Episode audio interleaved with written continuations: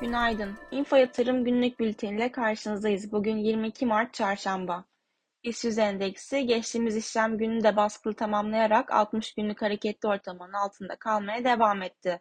Dün kamu bankalarına gelen tahsisi sermaye artırım haberinin endekse katalist olması beklenirken 5080 seviyesini referans değer olarak takip edeceğiz.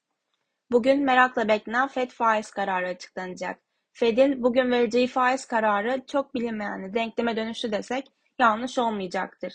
Geçtiğimiz haftalarda Fed'in yıl sonu enflasyon tahmini için önemli verilerinden olan PCE verisinin beklenti üstü kalması ve istihdam piyasalarındaki yukarı yönlü seyrin devam etmesiyle iş talebe bağlı olarak geri çekilen enflasyon tarafında baskı olacağı algısıyla 50 bas puanlık faiz artımı piyasalarda fiyatlanmaya başlamıştı.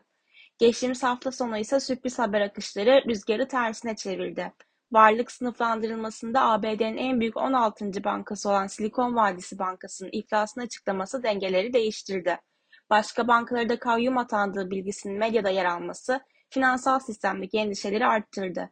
Credit Suisse'in de CDS'lerin yükselmesi paniğe neden olurken bankacılık sistemindeki olumsuz haber akışı resesyon endişelerini tetikledi.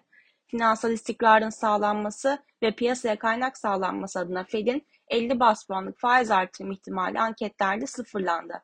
Güncelde 25 bas puanlık artırım ihtimali %80 seviyesinde bulunuyor.